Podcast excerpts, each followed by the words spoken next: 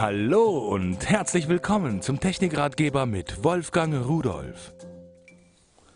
Wissen Sie noch, was das ist? MC nennt sich sowas. Musikkassette. So, äh, beidseitig bespielbar. Da ist das Tonband.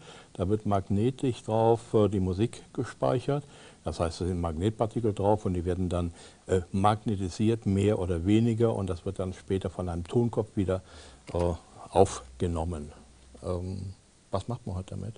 Klar, man hört sie an, aber was ist, wenn Sie ganz viele davon haben und wollen die aufnehmen? Ich mache erstmal hier den Deckel ab. Der geht normal nicht so leicht ab, aber habe ich gemacht, äh, damit wir jetzt hier nicht fürchterlich fummeln müssen. Und da sehen Sie einmal einen Plattenspieler.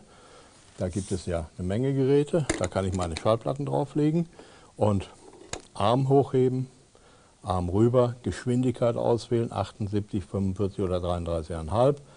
Arm absenken und wenn er dann unten ist, dann nimmt das Gerät, oder das heißt, dann überträgt das Gerät die Musik einmal auf die eingebauten Lautsprecher, hat einen Verstärker eingebaut. Oder, was auch geht, direkt auf meinen Computer.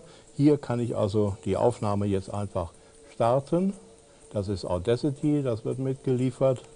Oder Audacity, je nachdem, wie Sie es aussprechen wollen. Jetzt wird diese Musik aufgenommen. Aber dieses äh, Gerät, das kann noch mehr. Und zwar die eben angesprochene und gezeigte Kassette, die schiebe ich hier vorne rein. Jetzt wird die wiedergegeben.